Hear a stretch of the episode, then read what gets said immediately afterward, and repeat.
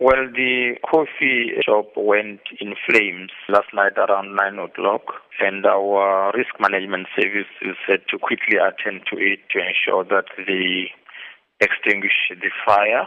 At the moment, investigations are ongoing to check the cause of the fire as well as to find out what has uh, actually happened in order to report back to the university. But the police are also, you know, investigating a possible uh, criminal conduct on part of some people.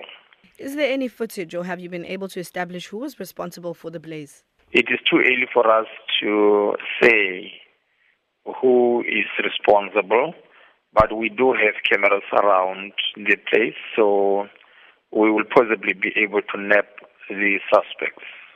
Some students took to social media to share images of the fire last night, claiming it could be linked to protests that have been taking place and a protest also that took place yesterday earlier. Are you ruling out that it could be a possibility? Well, it could it could as well be a possibility. As a university, we witnessed uh, a lot of this kind of behavior last year when one of our building was torched and then a whole lot of attempts were made to touch a few others, which were not successful.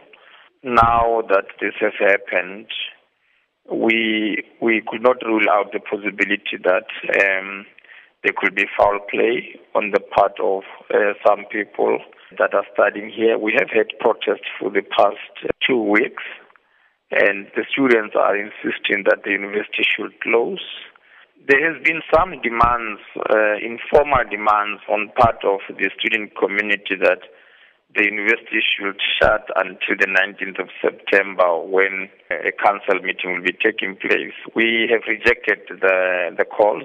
Who's handling the investigations? Well, there are a number of agencies uh, doing the investigations. The police are just part of the the team that is investigating. Risk management services at the university is also doing that in order to try and provide the university with quick information as to who is responsible. Of course, uh, because we, we are interested to ensure that if there's any one of our students who is responsible for that, then that person is not supposed to be on our campuses. Have lectures resumed at the campus? Course, lectures are going on at all our campuses at the moment. We have adequate security on the ground to make sure that there is no foul play.